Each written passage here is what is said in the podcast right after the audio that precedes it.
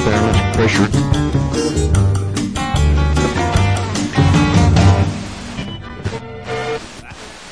come to you, and O God, knowing that thou art our only King. Hello, this is Mike Levin, and this is Swampcast. It is Thursday, November 16th, 2006, and today we are talking with Brion Vibber of Wikipedia. Hey, Brion, how are you? I'm doing pretty good. How are you? I am doing just fine, doing just fine. Well, Brion is the chief architect for Wikipedia, and today we are going to talk about the inner workings of one of the most popular websites out there. Uh, okay, so with that with that intro, um, it's about it's about noon here, and I am down in the swamp, uh, in uh, actually in Gainesville, uh, Florida right now, home of the 17th largest university in the United States, University of Florida. And Brion, you are in Sweden. Uh, yes, at the moment I'm up in uh, chilly, dark, and rainy Stockholm, and very much looking forward to getting back home to California next week, where Oh, it's wow. warm and sunny. Oh, okay. So you're originally are you originally American? Uh, yes, I'm American. Okay. All right. Well, cool. And it's probably sunset there now. Yep, it's very dark Okay. So up north here. Yeah. Yeah. Well, where do we begin? Um, I guess I guess we could begin at the beginning and um, talk about. Uh, well, what about you? I mean, you're you're basically a developer before being chief chief architect of, of Wikipedia. But why don't why don't you tell me a little bit about yourself? Uh, well, I've been doing little bits of open source development for uh, several years. Uh, I guess the maybe not the usual software developer background. Uh, I went to uh, USC Film School for a few years, kind of dropped out of that, ended up uh, doing this wacky Wikipedia stuff. Ah, cool. Uh, I first got into Wikipedia actually uh, through the Esperanto language edition, Hmm. um, which was sort of a, a fun little experiment. now, and brief me. What is what is Esperanto?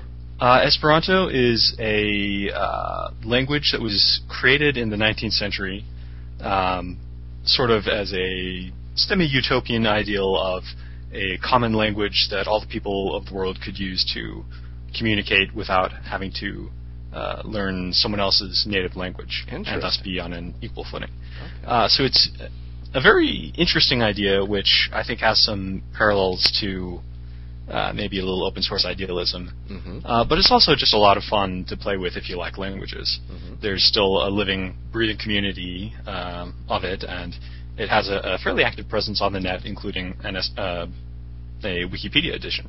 Oh wow. So I got into Wikipedia through there, uh, discovered that there wasn't very good support for languages other than English. There was at the time uh, no support for Unicode characters. hmm So um, this was kind of annoying for Esperanto, but it's really annoying for, say, Russian or Japanese or Chinese hmm or um, Hebrew or Arabic, where you've also got the right to left issues. Right. So I started then helping with the software, uh, adding Unicode support and uh, localization and fun things of that sort. And uh, then over a couple of years, I ended up being uh, the person who had been involved with the software for the longest and uh, de facto took over. Great, great. Well, what um, what did the original architecture look like when, when you first started? Uh, Wikipedia was first started in January 2001, and at the time uh, it was running a existing uh, wiki software called UseModWiki, um, which uh, had been around for a couple years and is written in Perl. Um, it's relatively simple, and it's actually a single Perl script in one big file. So it's relatively easy to set up if you have a server with you know Perl and CGI and whatnot. Right. And it just uses the file system. It doesn't use a database, so it was very easy to get going. But as the system grew and grew, um, it really couldn't handle the load. Um, both the additional demands of functional features that people wanted, enhanced search, uh, being able to see what pages link to each other, various things like that, where you really want uh, the kind of exploratory power that a relational database can give, uh, and also simply being able to um, insert and remove items without really ugly file system locks, Mm. which the old system used. So, uh, in I believe late 2001, early 2002, um, a new specialized software was written for Wikipedia by uh, a, uh German fellow who was involved named uh, Magnus Manske, and he chose to use PHP, which is reasonably common on the web for web programming, and a MySQL uh, database backend for storage. Uh, so that first came on in online in, in early 2002, and mostly worked, and then sort of collapsed under the load, and then all the problems got fixed, and then over the months uh, that got reworked and improved, and then the sort of rewritten successor of that uh, we have been continuing to use ever since. Okay, so we started out with the um, the original wiki, one file. What was that called again? Uh, UseModWiki, Use my. and I believe it it's still out there, Okay. and it's it's it's not too bad for a small site. Then we went to PHP, and Mhm. and beyond that, um, I guess at that stage you probably started changing the the hardware configuration too. Oh yes. So uh, originally, you know, I'm sure you were using one server and uh, and no redundancy, that sort of thing. I'm sure. oh yes. Uh, uh, originally, um, in the very early days when dinosaurs roamed the earth, uh, Wikipedia was just one of many sites uh, sharing a server with. Um, y- you seem to be cutting out. Should I? Oh, really? i- Is Okay. it? I don't know. Maybe it's just the feedback is cutting out. Okay, hold on. I'll pause. I guess it's just you then. So I guess we'll continue. Yep. Okay. Uh, what was the last question again? Uh, the hardware configuration and originally using one server, I bet. uh, yes, originally Wikipedia, back in the olden days when dinosaurs ruled the earth, was just one of many sites uh, run on shared servers for uh, that, that were used by the company uh, that the founder of Wikipedia ran, which was uh, Bomis.com, and they ran little uh, search portals and those silly sorts Web 1.0 things that were fashionable back in the day. Right. And um, originally, you know, that that was okay. The site was pretty small, actually, uh, and it was just a a small, small thing taking up a little tiny corner of the server. Uh, so that obviously didn't last. Uh, after the first year, we had something like 10, 15,000 pages. Uh, after a couple more years, we were in the hundreds of thousands of pages and very much needed our own servers. Uh, somewhere in the 2002 2003 range, we got our own machine, and then we had two machines, and then we had our own database server, and then we had eight machines, and then it sort of snowballed up from there as the uh, load on the site continued to grow and grow and grow. Well, let me Uh, stop you there and, and ask you a quick Yeah. question. Okay, so when you made that transition from one server to two servers, I know I know lots of folks out there are interested in, in making that transition as their dream comes true and their their website becomes more and more popular. Uh, what did that entail? Well, the simplest thing, uh, which I believe we started with, was to separate the database server uh, from the web server. Okay. Uh, and that is very easy to do because the, the those two parts are you know basically separate. You have you know your MySQL or whatever, and that runs, and then you have your web server with PHP and uh, image files on a file system or whatever, and that's a separate server, and they communicate over the network, and that's really easy to do. Uh, and then sort of the next step from there, going from two machines to three machines, that's actually where things suddenly become very tricky. Mm-hmm. Because you've been, up to this time, assuming that everything runs on one server. You have a local file system, you have maybe local shared memory or something, and uh, and that's it. Mhm. And suddenly now you have two web servers, and they have to share their data. Um, so obviously, since you're using a database system, that part is easy. They talk to the same database. But you also probably have files on the file system. You have the mysterious session management in uh, your web framework, which in the case of PHP is usually using files on the hard disk. Mhm. So if those files are on the local hard disk, suddenly you have two different machines that people might be going to, which have a different idea of who's logged in, Mhm. And uh, that becomes very adventurous and exciting when you don't really know what you're doing because you're new at the exciting three server thing. right.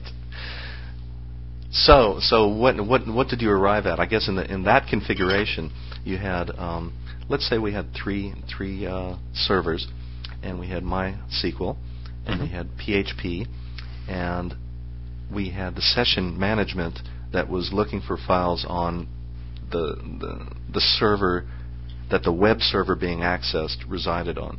Um, so how did you tell that that web server, uh, hey, these files may be someplace else, or et cetera, et cetera?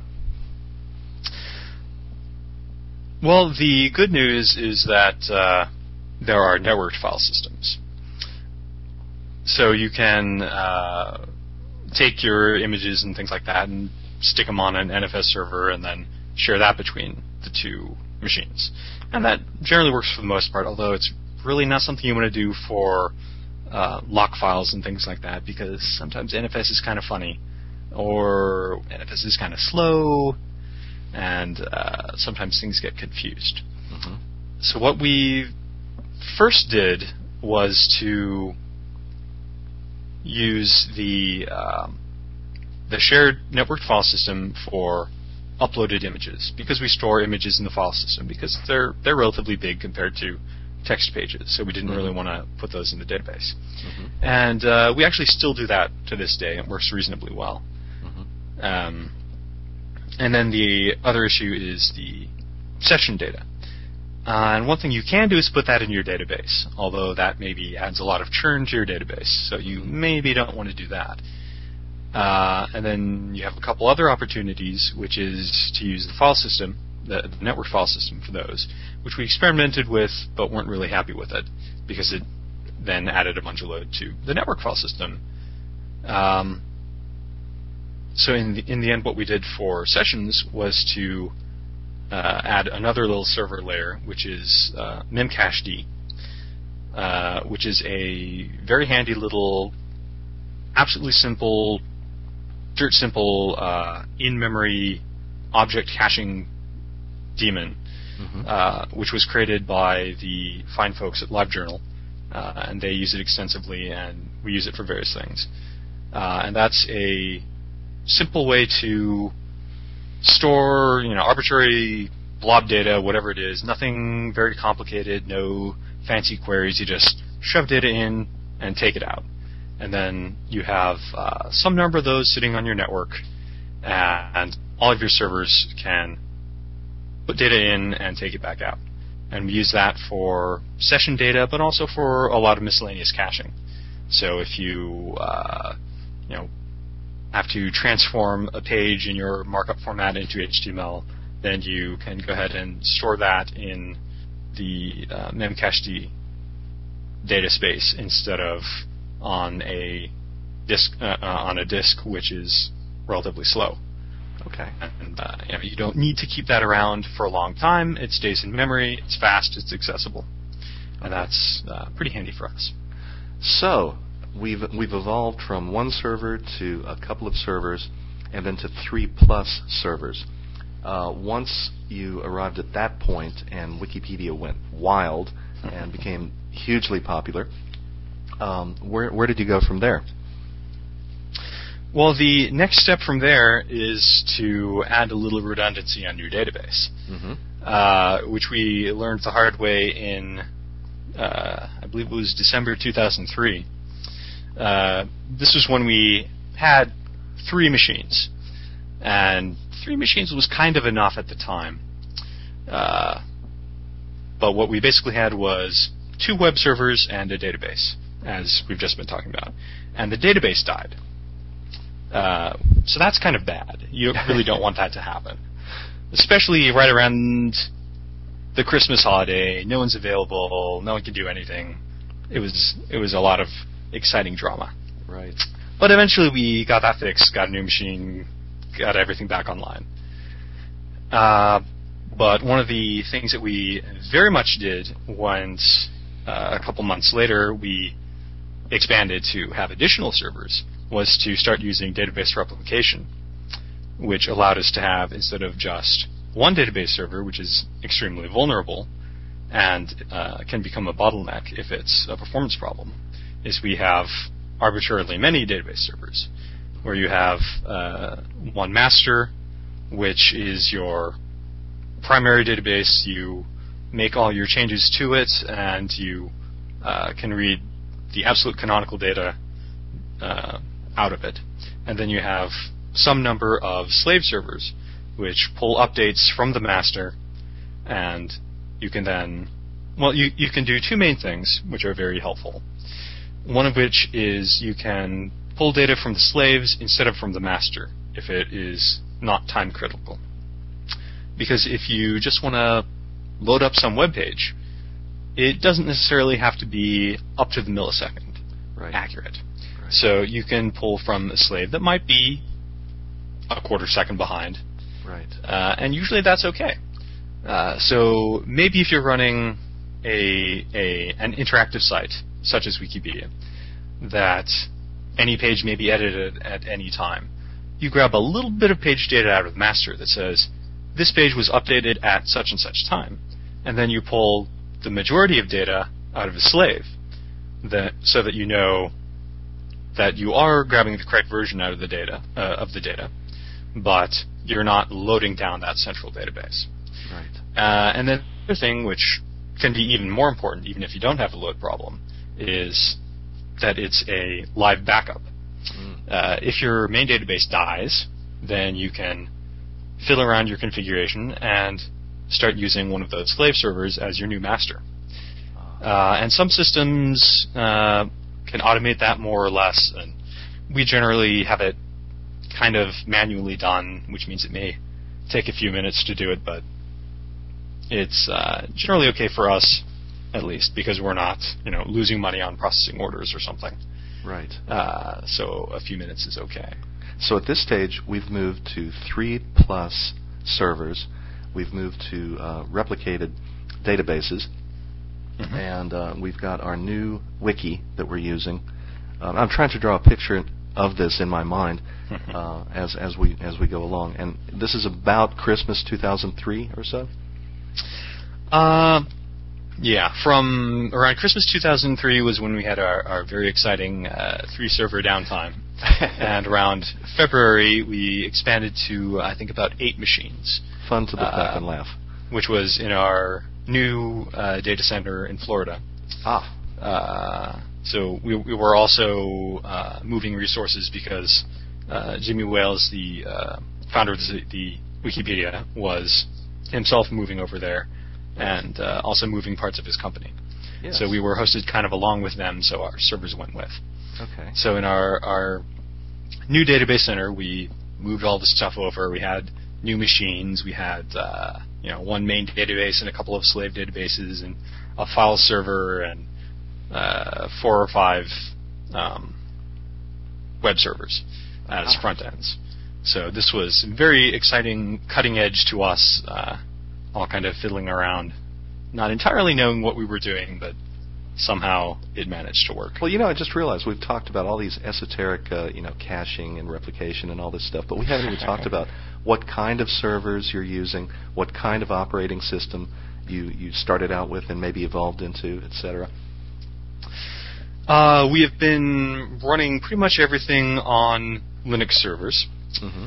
Uh, originally, I think we ran some version of Red Hat, uh, and then most of the servers got upgraded to Fedora, and then we've been churning through different versions of Fedora as they come out, and then getting fed up that we have three or four versions of Fedora running. Mm-hmm. Uh, currently, we're in the process of migrating to uh, Ubuntu, uh, the server version with long-term support option, Aha. uh, and that's rather nice uh, in that it's a relatively up-to-date. B doesn't move too fast uh, as far as obsoleting old versions, and see the installer is reasonably automatable. Uh, insofar as we now, for some of our systems, have an automated deployment, uh, which is much nicer than the ad hoc stuff we were doing before. and Okay, well, you can probably do all, all that same stuff with the Red Hat, but that was just, you know, you got to pick something. Well, yeah, that y- y- you kind of uh, almost answered my question there. We kind of we try to we try to stay away from vendor specific stuff here, but I'm interested in what your decision process and criteria was moving from Red Hat to Fedora to Ubuntu. Uh, just uh, let's say from a, a purely functional standpoint, for the benefit of people who are considering those those three types and, and other types of uh, Linux distributions.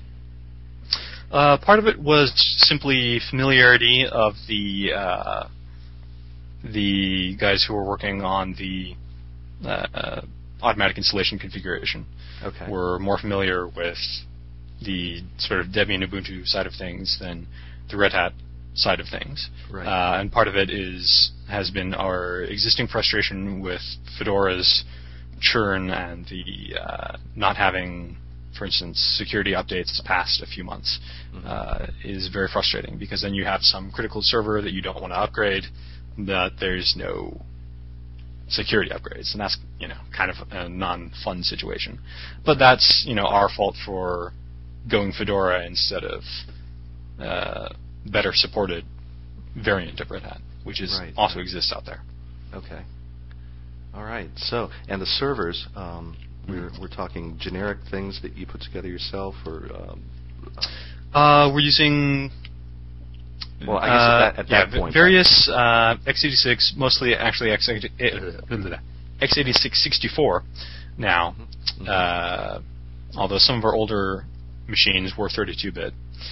Um, we've used a variety of vendors, um, mostly from uh, some local, uh, reasonably good uh, uh, white box vendor, right.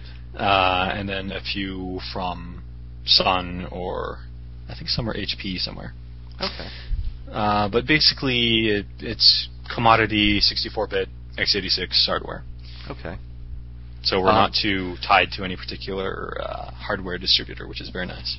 And then programming languages. Now we've we've mentioned Mhm. Perl and we've mentioned PHP, and the original wiki I think you said was was written in Perl. Yeah, the old software was Perl.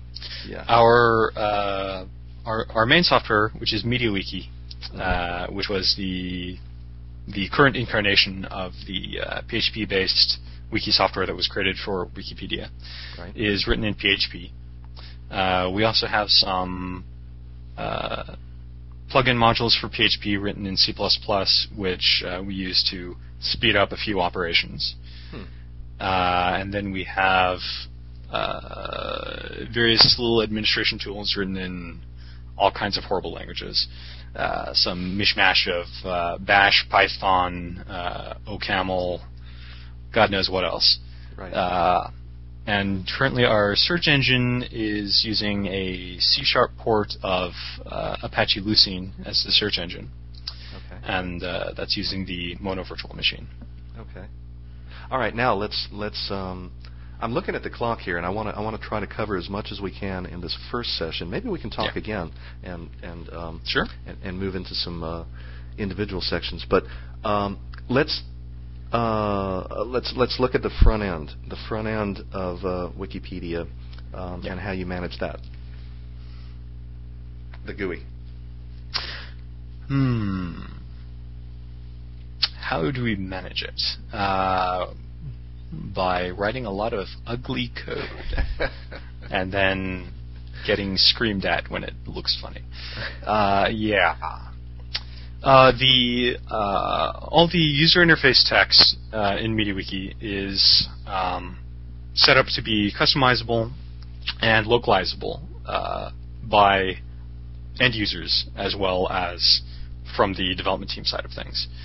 Uh, so that um, lends a, a pretty good amount of customizability for uh, the you know the little messages that come up when you try to log in or there's an error or uh, you have a permission denied or you're blocked or whatever sort of thing.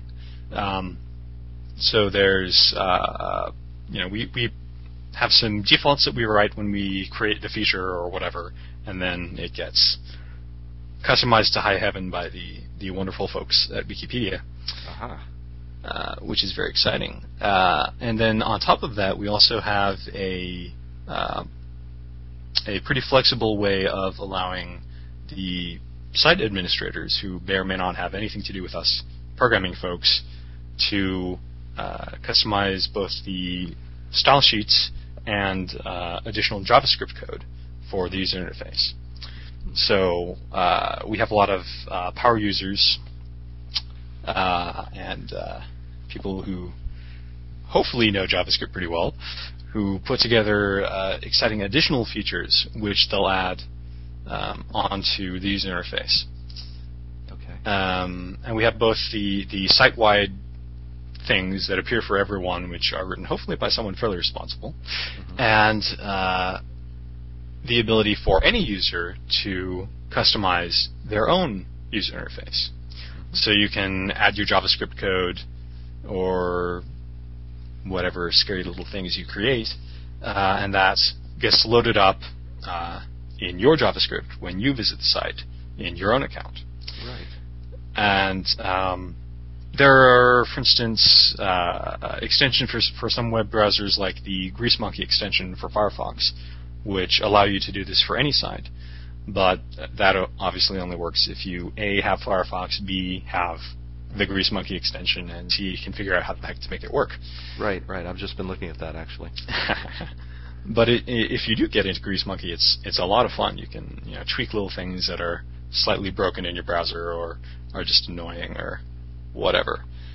Uh, but by building this to build directly into the software, uh, we allow uh, power users to greatly customize and enhance their own user interface Mhm. personally, and also making those scripts available to other users who maybe aren't so JavaScript savvy themselves to uh, copy it in and poof, now they also have that cool new feature.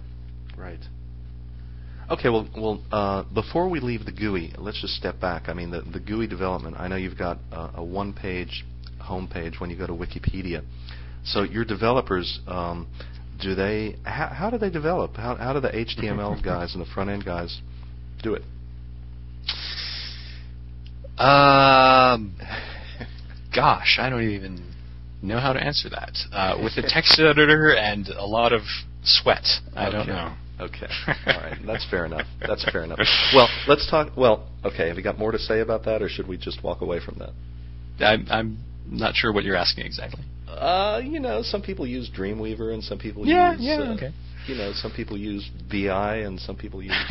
um, uh, Well, uh, d- different people use their their own preferred development tools. okay. Uh, personally, I do most of my programming using BBEdit, uh, which is a fairly popular programming editor for uh, Macintosh. right. Uh, I know another guy uses TextMate, uh, which is an alternative. Uh, and then there's there's all kinds of horrible things on Windows which I dare not even touch. Uh, I think a couple of people actually use Eclipse, uh, which you know is, is not just for Java. You can uh, abuse it for all kinds of purposes. Right, right. Okay. All right, all right. So let's let's move away from that and let's look at the uh, let's look at what we have today, since we're about a half an hour into this. Um, now I imagine you are massively distributed across continents and, and that sort of thing. So let's talk about Oh, yes. hardware and network and, and that sort of thing. Uh, well, our network today um, our, our wonderful, exciting network of clusters. Uh, our primary set of servers is in uh, Tampa, Florida, uh, where we have, goodness gracious, what is it, 150, 200, some absurd number of servers Wow. uh, of various sorts sitting around in uh, a few racks in a data center. hmm And then we have additional data uh, uh, clusters and data centers in uh, Amsterdam in the, the, the Netherlands, Right. another difficult country name, and uh, Seoul, South Korea.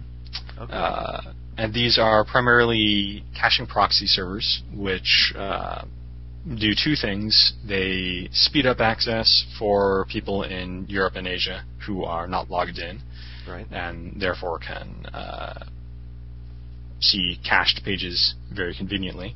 And B, they cut down a lot of our core bandwidth uh, because we're serving, uh, I believe, something like 1.2 gigabits plus or minus some horrible amount uh, per second out of uh, Tampa, and that's that's a fair amount, and uh, we do actually have to pay for that. So that's that's real money to us.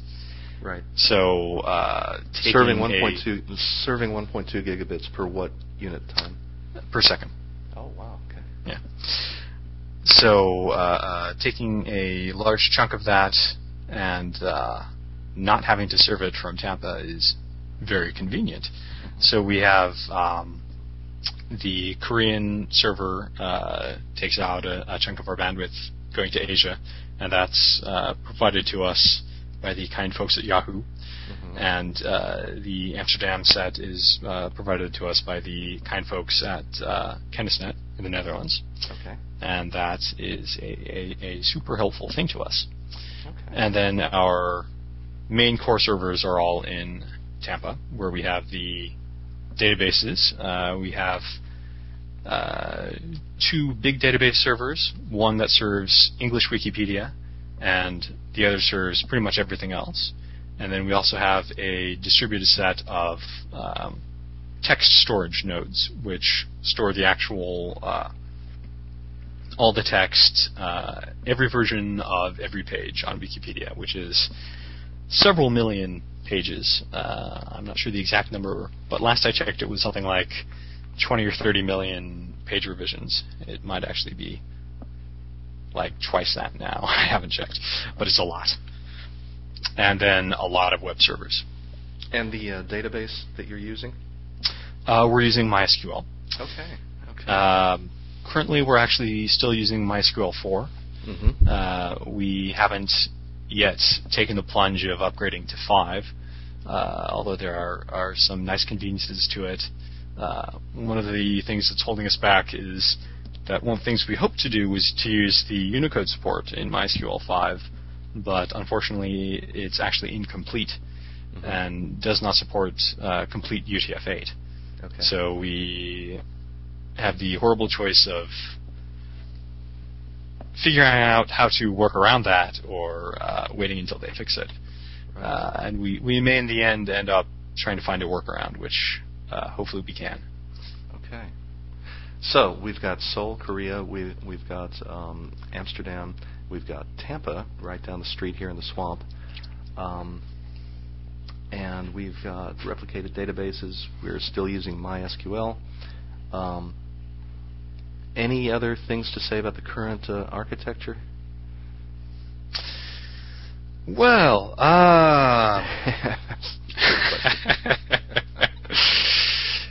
in general, we have uh, several directions of scalability in the situation, or in the the in the the layout of uh, of how things work. Um, which is we have some horizontal scalability in uh, a number of places, especially the web servers, uh, in that we can simply add arbitrarily many uh, web servers running Apache and PHP. Uh, you just plunk in a couple more machines on the network, uh, install the software, put them into the uh, Linux virtual server load balancing cluster, and bam, they start serving data. Okay, so we haven't. I haven't asked you about the web server. That uh, you mentioned. Jumping the gun here.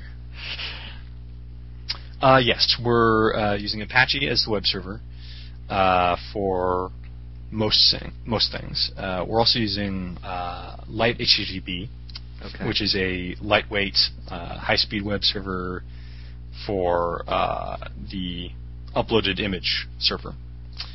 We have those then on a, a separate mini cluster of a couple of machines that just churn out nothing but images. Um, so that's all very exciting. So you guys are the open source gurus. Now, you know, there's there's still. A, there is a lot of controversy out there about whether to use open source or not. And you you're obviously, you know, very sold on it. So what would you say to people that are that are considering considering that?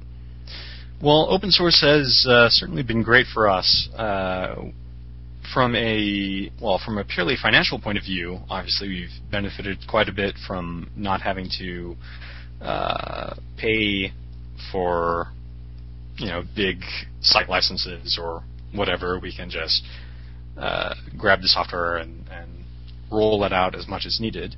From a uh, development and, and, bug fixing sort of point of view, uh, it's been very good for us. Uh, we have um, helped uh, a bit with being able to find and fix bugs in PHP, in uh, MySQL, in Squid, uh, which is the caching proxy that we use mm-hmm. to uh, reduce load on the web servers. Um, actually, a lot of our customizations to Squid have been rolled back into uh, the recent release of Squid 2.6, and uh, so now we don't have to have nearly as many of our uh, custom fixes patched into the release when we install. That's you know very convenient for us. And of course, our own software we uh, release as open source. MediaWiki is uh, released under the GPL version two, and is free for anybody to use. And uh, it's easier for us to work in the open than to try to keep it secret. We get more people helping, uh, both directly uh, involved for Wikipedia and uh, the occasional exciting bug fix or new feature created by somebody else using the site or, or the software for their own site.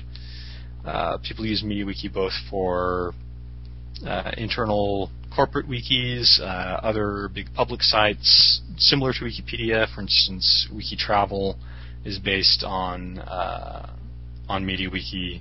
the Mozilla's um, developer site is based on MediaWiki. Uh, various other both public and private sites use it, and that that benefits us, and that's super. Uh, additionally, of course, we ideologically uh, have great affinity with open source, being an open content site at Wikipedia. Uh, so we have a pretty firm commitment to use open source as much as possible, and we've pretty much not used much, if any, non-open source stuff. So there's there's a lot of great stuff out there, and we don't really have to go to the dark side to get uh, uh, useful software that both benefits us directly and then allows the work that we're doing to be disseminated and reproduced by others, which is part of our goal. Okay, so I, I kind of interrupted you there, uh, Brion, as you were talking about the, the, the, horizontal uh, horizontal scalability. I think is what you were talking about before we segued mm, yeah. into uh, into the or, open source.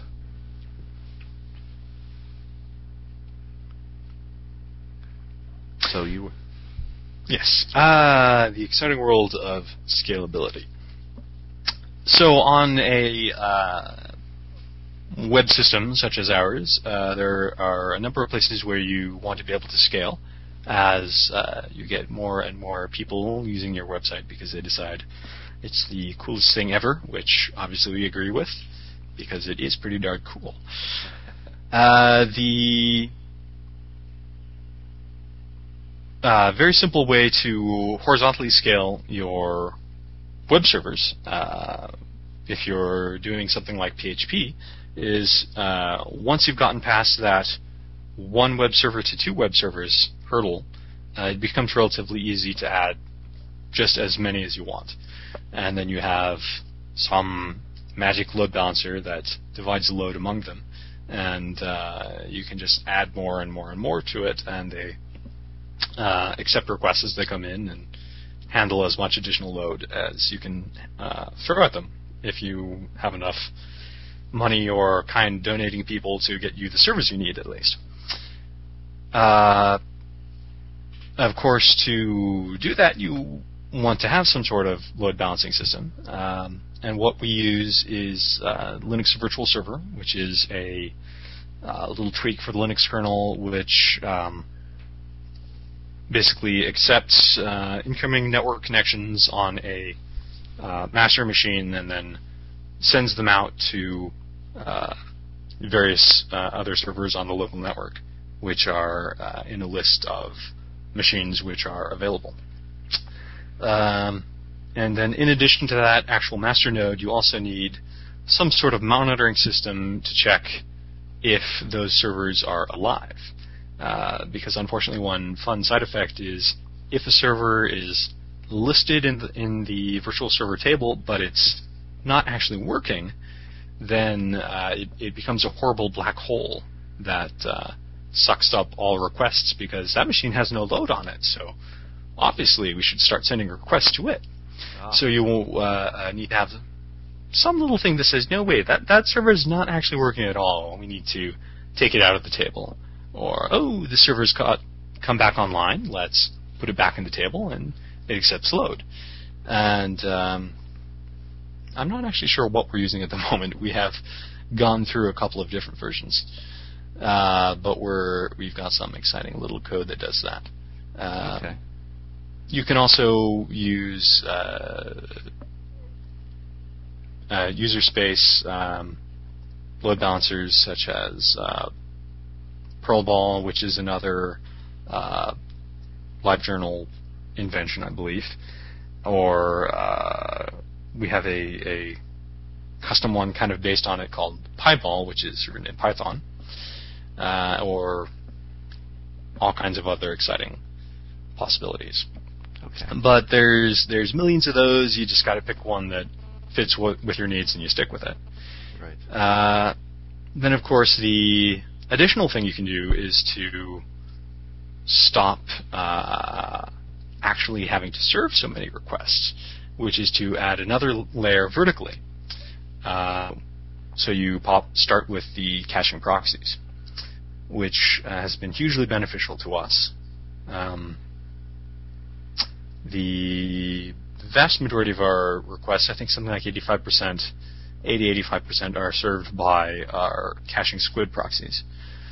Um, so then when a uh, page is requested by someone who's not logged in and therefore has no customizations, they're not editing, there's no need to check if they're blocked, etc., etc., then the generic page layout is written out and served and then cached by the caching proxy servers. And then if somebody else requests the same page, uh, the proxy servers serve out that cached page. Mm-hmm. Uh, so that means that the requests don't have to hit the backend servers, which are running this big lumbering Apache and PHP lump, which eats you know untold megabytes per uh, process. So you don't really want to send too many unnecessary requests to them when you're serving uh, 10 or 20,000 requests per second. That's you, you want to be able to cut out the unnecessary ones. Uh, and then additionally, of course, if you have multiple sites such as ours, um, then those cache pages don't actually have to go all the way over to Tampa. They can stop in Amsterdam or in Korea. So not only do they go back to the original person faster, but uh, that page doesn't have to go through our network in Tampa. So it also saves us money. Okay. Okay, so let's let's talk just a little bit about software development lifecycle and mm methodology. Um, I guess you know at first you guys were just one or two people. Now you've got lots or several people. Don't know how many people you've got involved, but um, when you're talking about adding a new feature, um, do you have a methodology? I mean, would you call it agile or would you call it uh, one thing or another? I know this is a, a, a mature um, application at this stage, but uh, what's your methodology? How do you test that sort of thing? Uh, well, we have currently um, two hired software developers, uh, Okay. which is myself and uh, Tim Starling in Australia. Yeah. and we've both been uh, working uh, on the software for several years as volunteers before uh, we came on full time to do nothing but Wikipedia work. Uh, and then we have uh, several additional uh, volunteers and people working on other things uh, part time. Um, one might attempt to call our development model agile. Uh, I don't know just how agile it is, but, but we try. Um, we are a very distributed team. Uh, we meet a couple of times a year at conferences, but uh, mostly we work over the internet. Uh, people in various time zones on various continents, mostly uh, IRC and email communication. Okay. So we have a uh, shared source code repository. We have uh, we're using Subversion since uh, since April of this year. Okay. Uh, before that, we used CVS, uh, which is dreadful. Um, and currently, we're doing a uh, sort of continuous integration model, quote unquote, with quarterly snapshot releases of uh, the software for public reuse. Although, uh, since we're working in public and open source, of course, anyone can pull our current development trunk at any time and run the software the same as we do. So we're making our bug fixes and our little incremental improvements and adding new features and whatnot, and then as soon as they're ready, we are able to take them live on Wikipedia, which is uh, pretty convenient way to think to do things as long as, of course, you don't break it too bad. so we uh, uh, we we certainly try not to break things too bad, and um, so we've been trying to improve our testing procedures, both uh, the sort of human testing of uh, you know do some smoke tests when you make a change, try all the things and make sure it works, and uh, automated tests. Um, the primary automated test that we have today is a parser test suite, uh, which it tests the uh, wiki markup to HTML converter, which is uh, very much the core of the wiki system. When you type all your, your scary little markup into the edit window and then you click save and it comes back and hopefully it makes some kind of sense. Because if it uh, breaks all the cute little tables and, and templates and all kinds of scary scary things people on wikipedia will uh, happily invent if we let them uh, then they get mad at us because we broke their stuff and, and, and then we feel really bad and we have to fix it so we don't want to do that obviously we, we work so we have a uh, test suite with several hundred tests of uh, little bits of markup and then the expected output, and then that uh, runs on an automated cycle every day. So if we broke something, then we know about it, uh, hopefully relatively quickly. Uh, we also have some other unit tests which unfortunately have not been maintained, so they're kind of broken. So uh, if there's some enterprising volunteer who wants to help get those back in shape, that would be super. Oh, But, so uh, that's, that's a but we, we hope to continue improving uh, our automated testing in the future. okay. So you're looking for a testing guy. and we would love a, a few extra testing guys. That would help. Okay. Well, that uh, speaking of people, what sorts of uh, people problems? And this is one from Bruce Eckel, by the way. Uh, what sorts of people problems have you encountered along the way? Uh, well, I guess the primary one is simply a problem that actually a lot of open source projects have, which is uh, not enough people. Okay. Uh, I mean, you will get some number of people coming in and reporting bugs or tossing in a patch or whatever, and they don't always stick around. So figuring out how to get more of those people to stick around is a uh, an issue that many projects have to face. What do you say to people that are that are interested in contributing to open source projects, but they feel like they're too new or too young or too immature, don't know enough about it? Well, one thing is to just show them our code and, and say, look, we wrote this and we had no idea what the hell we were doing, so why can't you? but uh, that maybe just scares them off sometimes. Mm-hmm. Okay. But uh, uh, I mean, when, when you already have a large, relatively mature application saying, "Oh, just uh, uh, you know, figuring figure out how our weird-looking code works and then fix it," is a bit intimidating, and it's it's not necessarily a, a known solution to make that work for everyone.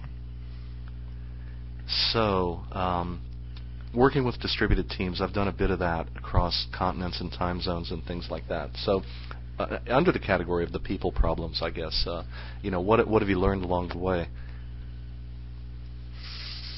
Hmm. People are very useful, and sometimes they do very silly things. Um, obviously, in, in any sort of uh, situation where you're working with volunteers, uh, you have to struggle with uh, motivation and uh, team interaction right. uh, issues because you can't force people to necessarily play nice. Um, for instance, we had a problem a few months ago with uh, a couple of people had a personality clash, and one guy just up and left. Mm-hmm. And uh, you know he had been doing a lot of really useful work, and then that work wasn't getting done, which was unfortunate. So, you know, how how can you discipline someone who doesn't work for you and can leave at any time? It's it's very tricky. And So, how do you uh, do that? I guess mostly I've learned that I, I haven't solved that problem yet. Okay. Okay. All right. And um, uh, if you were to start all over again, would you do anything differently?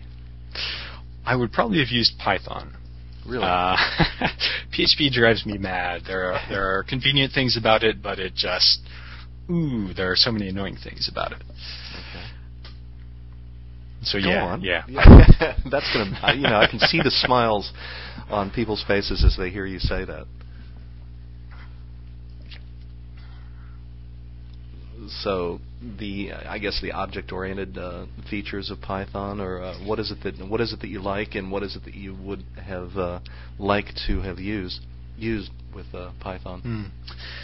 Well, part of the the annoying parts about uh, PHP are actually just little annoyances where uh, common code patterns get really ugly. Mm-hmm. uh, when you're working with arrays and function callbacks and uh, anything that's programmatically defined, working with plugins, uh, things of that sort, are simply more convenient with Python, where you have a system of modules with namespaces, you have some functional programming techniques built in. It's much easier to work with uh, arrays and uh, indirect function pointers and things of that sort. Uh, Excellent. and and you can do some of that stuff in PHP, but it's incredibly ugly. And then there's other things that you really can't do, but you can work around it. Uh, and then the other part next to that uh, is that PHP is very much centered on its web execution model, where you uh, you pop into a request and you run th- some things, and then all the memory is released. That works very well insofar as it goes. But we, in addition to serving things directly to the web, we have a lot of uh, maintenance processes, uh, batch processes, etc. And those might run for days at a time for certain extreme things.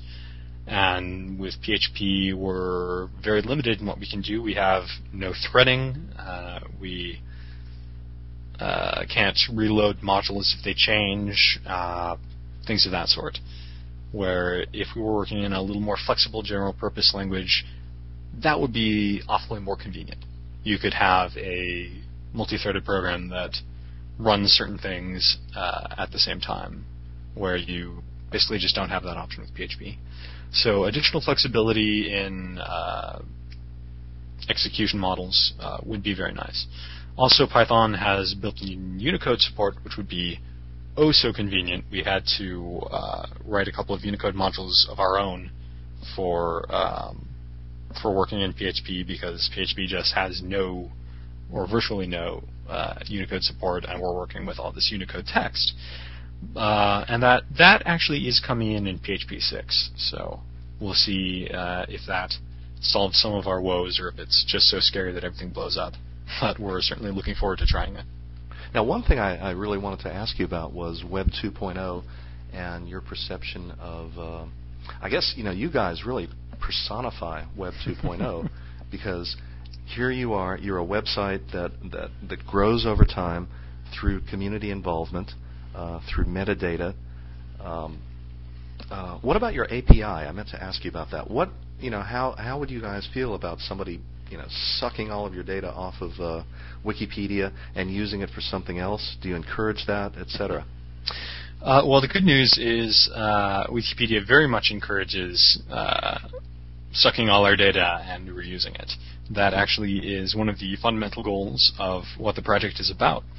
Uh, it's uh, an open content, open source, hippy dippy, wonderful love fest, and uh, we we actually make. Uh, uh, dumped copies of our database available for download. You can go to download.wikimedia.org and grab a copy of uh, Wikipedia or any of our other projects in whichever language you want and do whatever you feel like with a whole lot of text.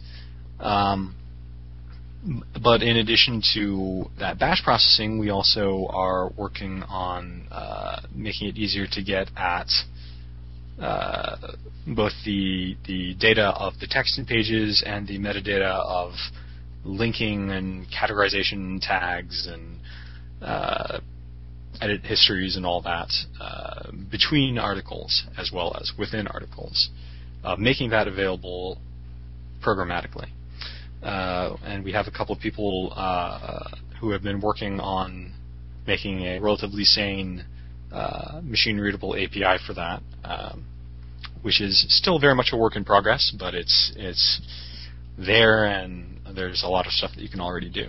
So it's definitely something that we're you know two thumbs up all in favor of and okay. trying to make happen. You see some design patterns evolving from that? Uh, well, a significant use of the API actually is uh, for improving Wikipedia itself. Um, in combination with the uh, user JavaScript that uh, I mentioned earlier, uh, people who are power users can add cool new features directly to Wikipedia um, by using this API to grab meta information out of the database and then display it in uh, some useful interactive way using the, the wonderful magic of Ajax. Ah. Um, so you know, you, we are are buzzword compliant, I guess. that was that was my next question. That was my next question. Do you, do, you know, do you guys feel compelled to um, to, to use Ajax and uh, and some of the new fantastic libraries that are out there. And, and uh, what about browser compatibility? Oh my gosh. Ajax is best used in small doses. Uh, we have actually a few little bits here and there um, already integrated. Uh, for instance, if you go to a, a category description page on Wikipedia, um, in the old days you used to just have a list of other categories that are marked as related to this category. And now that list has a you know little plus button, and you click it, and then it, you know adds a little drop down of categories in that category, and it, it's wonderful Ajaxy goodness. And uh, you know it, it's a, a little additional tool that's useful, but not necessarily vital, and at least in theory degrades um, gracefully in that uh, if your browser doesn't support it, then you just don't have to worry about it. So that's primarily the kind of place where we like to see Ajax is in little extras that just make things a little bit easier to work with. Yeah, I like Whereas uh, the the main functionality of the site, which is going in, uh, looking at pages, searching, editing pages, all that you can do with no JavaScript whatsoever, as long as your uh, web browser supports, uh, you know, ping images and virtual host names, then and you know it doesn't screw up the CSS too bad that things are unreadable, then you can use Wikipedia. So if you have Netscape 2, you know, so sorry, it, it doesn't work on the modern internet. But if you're using Netscape 4, you can actually, I think, still read Wikipedia. Excellent. Hopefully, I think some pages probably look like crap, but uh, but you can still actually use the site in a uh, limited browser, in text-based browsers, in cell phone browsers, in whatever. As long as it speaks HTML, it probably works. And that's the kind of compatibility that we tried very hard to maintain. And maybe we occasionally screw up, but it mostly works. Well, you know, we've covered a lot of ground here, and um, we're we're right at the one hour mark. So uh, it might be a good time to um, to call this episode quits. Although I I uh, would love to talk to you again and continue, Yeah. um, you know, along a few of these uh, uh, segues that we've taken. But um, any any uh, closing comments for this this initial uh, this initial talk? Oh.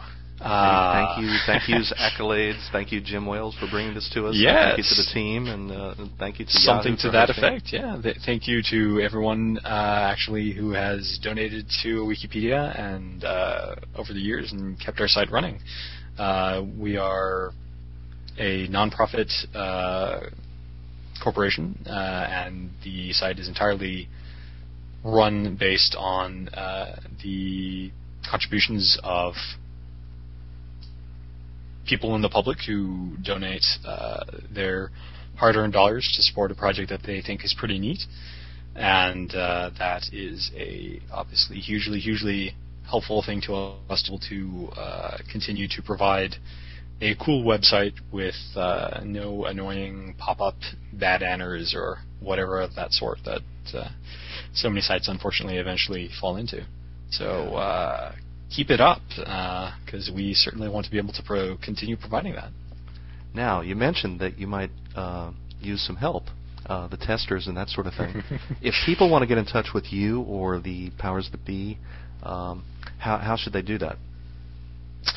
Uh, well, you can subscribe to the uh, MediaWiki-l or wikitech-l mailing lists on mail.wikipedia.org, Okay. or uh, you can just come chat with us on IRC. We're on uh, irc.freenode.net, uh, which is a very popular uh, IRC network for open source projects, uh, and we're uh, we're always there. We have actually an absurd number of channels for every individual project. Uh, but you can come hang out with us in the MediaWiki channel. Um, give a chat, and you know if you want to develop, we do that stuff. So come on by.